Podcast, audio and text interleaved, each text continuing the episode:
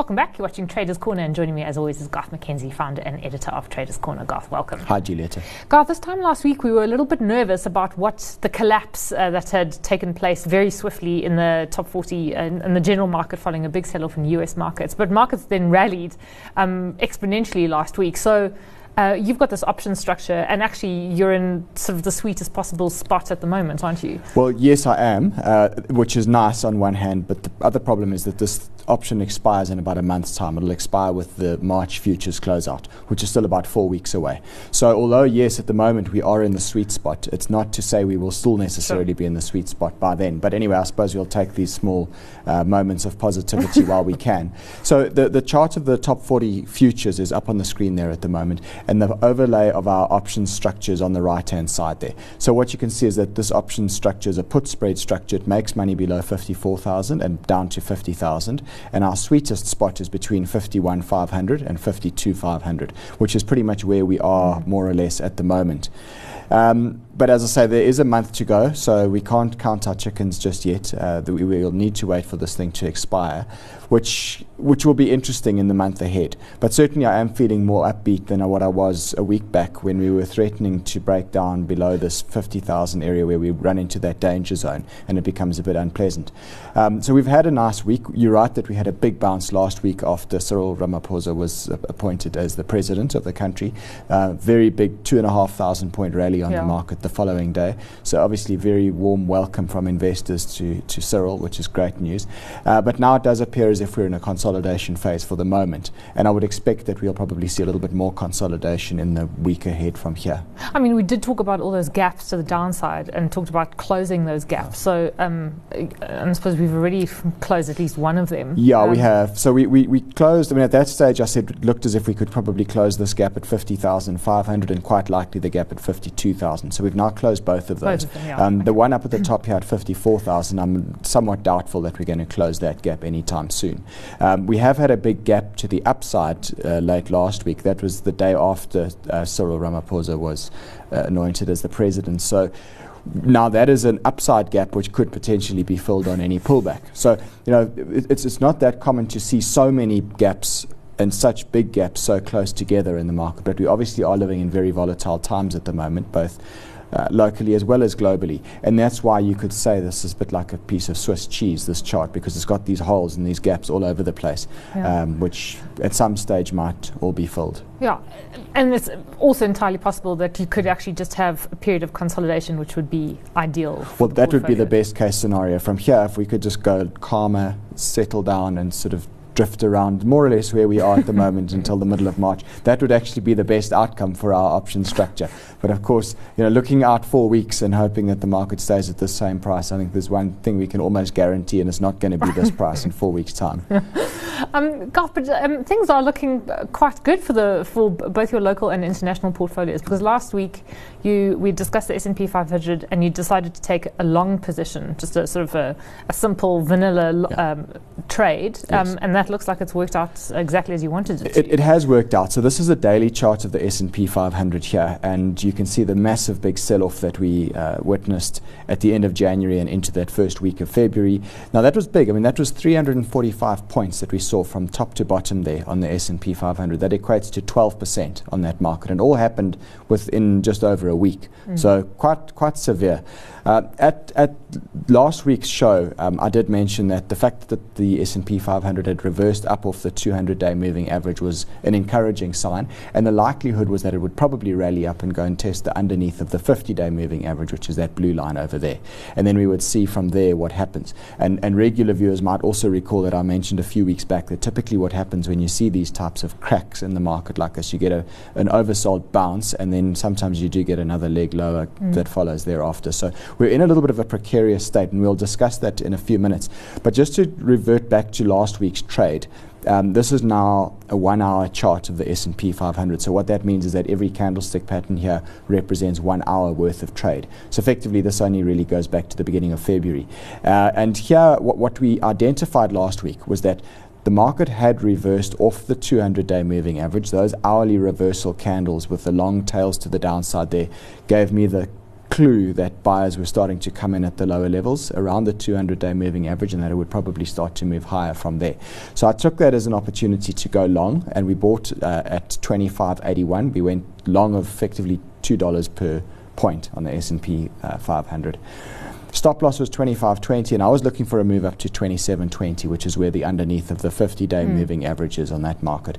It got there, it's gone a little bit beyond that level actually, but we did bank the profit at the suggested or at the intended level, 27.20. And that was quite a nice trade. It banked uh, $278 for us, which is not big money, but you know what? It's all these couple of percent add gains up. add up. And if you can string a couple of them together, it kind of puts you on the right foot. Yeah. And it's nice to be getting onto the right footing early on in the year because it is nice to play this game from a position of strength as opposed to a position of weakness like we did last year. Yeah, and as you say, just a few winners, no matter if they're quite small, they do put you in a you know, suddenly you're seven or eight percent up in the portfolio. Well, this is it. If you can string a couple of two, three percent winners back to back, then it, that's it. You can find yourself up, you know, eight or ten percent for the year quite quickly, and that's a really nice foundation to build off of for, for the rest of the year. I mean, Garth, you always talk about um, your biggest difficulty in trading is knowing when to sell, um, and the other biggest difficulty for everyone is um, riding their winners as opposed to their losers. Um, but are you quite happy given maybe what's now happening to US markets that you took profits when you did?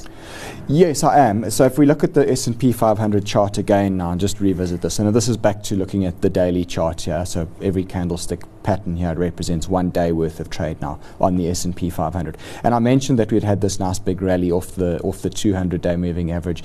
Now What's quite interesting to note, I think we're at a very critical juncture at this point on the on the S&P 500, and we'll need to really see how the market plays out in the next week or so, whether or not it's got any legs to go further higher, or whether this little oversold rally is now finished. Mm. Um, and, and and as I said, I do, and, and I came into the um, the trade. month, I suppose, oh, the oh. trade.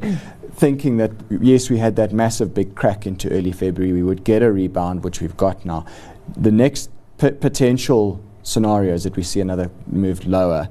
Whether or not we go back to the previous lows, I'm not sure. But, uh, but, but after a big oversold bounce like this, it won't be unreasonable to expect some degree of consolidation and some sort of pullback.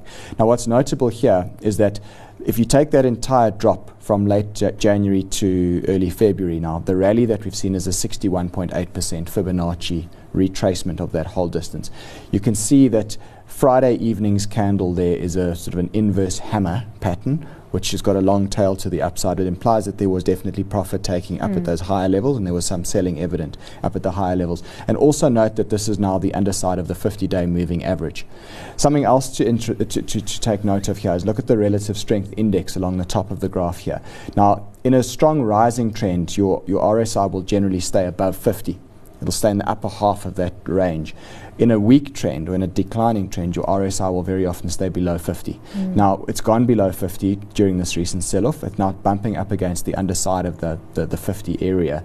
Um, if it can't get above then that also is a little bit of a warning sign that the momentum has shifted and we're in a slightly weaker environment now. So I think this week is going to be very pivotal for the S&P 500 and we'll have to watch the trading action here very very closely in the in the days ahead uh, because I, I, I am a little bit concerned that we may see the start yeah. of another pullback from here. Okay, but it's great to have made the money that you did out of the mm. trade. Mm. Yeah. It's a nice short trade, mm. worked out well. Yes. Um, Garth, now moving ahead to this week's trade, it's a short position in Kumba. Um, this is very interesting because Kumba came out with such stunkingly good results last week, yeah. um, but the price action has been very curious in the last couple of weeks because it has been you know, it's hard to square sort of the weakness with the kind of numbers that they produced mm. as far as earnings were concerned. Well, well, I think that in itself is actually a clue. The, the, this share price of Kumba has had a massive run over the last uh, year. It was one of the best performing shares on the JSE last year. But it has begun to roll over in the last two months or so. Uh, and uh, and, and, and as you say, the results came out very good, but the share price hasn't really responded to that. Mm. And in fact, if anything, when I look at this chart, to me, it looks like it's now vulnerable, and it looks as if it could have another leg yeah. to the downside coming. So if you look at it, since middle of December, there's actually a head and shoulders pattern that has formed over there. It's slightly, slightly sloping downwards, which is also um, never an ideal scenario. And if it breaks below that neckline, which it has done, that projects down to 300 Rand, but I think quite possibly it could even go lower than that. You could even find that over the medium term, maybe it comes down to this 200 day moving average, which is at 250 Rand. Now, what, what is evident over the last couple of days is that you can see the price has tried to rebound, mm. but every time it's pushing up against the underneath of the 50 day moving average there, notice how the sellers are coming in. You can see those long tails to the upside on those candlestick patterns. That is telling you that on an intraday basis, there's selling pressure at those higher levels, and the, the, the sellers are there at the underside of the 50 day moving average, pushing that price lower. And Friday was quite a big down, down day. It was down 4%. Um, and we put out a recommendation on, on traderscorner.co.za to look at shorting the stock for a move down to that head and shoulders target okay. um, with the stop loss effectively above the 50 day moving average. And that's what I'm doing. Well, that's what I've done for our portfolio. We yeah. did it on Friday last week, and we're in the short trade from here now. Yeah, maybe just comment on the price action um, ahead of, you know, markets are forward looking. So um, I guess the market was pricing in really good results. So once you get them, you know, okay, yeah. then what's what's next? And I think that's the big question for Kumba. 100% right. And I've seen this so many times with, with resources companies that are fairly cyclical, and you get these great results that come out, but the market says, well, that's cool, that's in the bag. We yeah. know about that. That's history. Now, what's going to happen next year and the year after? Is it going to still be so bullish or not? The one thing that you keep in mind is that the share price of Kumba has rallied much faster than what the rise in the iron ore price has been. There's been quite a big decoupling of the two. So it does it does look as if perhaps the run in Kumba's share price has come to an end for now, and we're going to see another period of pulling back and maybe some consolidation here for the next month or couple of months. Yeah. Okay. So talk us through um, this this trade, Garth. All right. So I've gone short at 342 rand. My stop loss is 370 rand. The risk per share, therefore, is 28 rand per share. Um, my risk is 1.5% of our local portfolio. Okay. So remember, we've got 150 odd thousand Rand in our local portfolio. 1.5% of that is 2,250 Rand. That's what I'm willing to lose if this trade goes wrong. Uh, I take that capital risk of 2,250 Rand and I divide it by 28 Rand, which is our risk per share. And effectively, it says to me I can trade 80 CFDs okay. on this trade. So I've done that. My target is 300 Rand. That's the first target. It's not necessarily where I will bank all my profits, but it's a first target. And that means that the risk to reward ratio on that scenario is 1 to 1.5 it could potentially be better than that if the share goes lower, like down towards the 200 day moving average, like I suggested. That would present a better risk to reward ratio than this. Yeah, and I suppose you got in, um, and you, you, must be quite happy where you got into the trade. Yeah, and as I say, we put out the recommendation on, on traderscorner.co.za on Friday last week, and it was on that day that we did the trade, and the price has begun to move lower since then. So, yeah. so far, so good. Okay. so, um, so far, so good in general for the portfolio. Um, it's been a pretty pretty good month, shall we say? Yeah, it has been fairly good so far, albeit with a few hair, hair raising moments with our option structure whipping around quite a lot. But as things stand right now, our option structure is actually sitting in the sweet spot. And I'll put there that there's a theoretical profit okay. of 12,400 Rand. It's theoretical because I can't bank it yet. Um, so that will move between now and the closeout. But as things stand right now, it's looking good. Um, and then we're short of Kumba, 80 CFDs, we're short of there, and that's slightly on the right side for us. So it's showing that the South African portfolio is up 8 and a bit percent. And then offshore also looking quite good. Uh, we still have our inverse treasury ETF sitting in the background there overseas. That's working for us. And then this S&P 500 long trade that we did last week, we've banked that profit, and uh, it means that our offshore portfolio is up uh, three and a bit percent yeah. as well. Nice. And then just a weekly reminder that, that traders, uh, well, subscribers can get. Yeah, if you go to traderscorner.co.za and you click on uh, the middle of the page there, you'll see a link for a free weekly email. Click on that, register your details, and we'll send you an email every Tuesday detailing what's coming up on the show for the week ahead. Great. Garth, we'll leave it there. Thanks as always for joining us. Garth McKenzie is, of course, founder and editor of Traders Corner.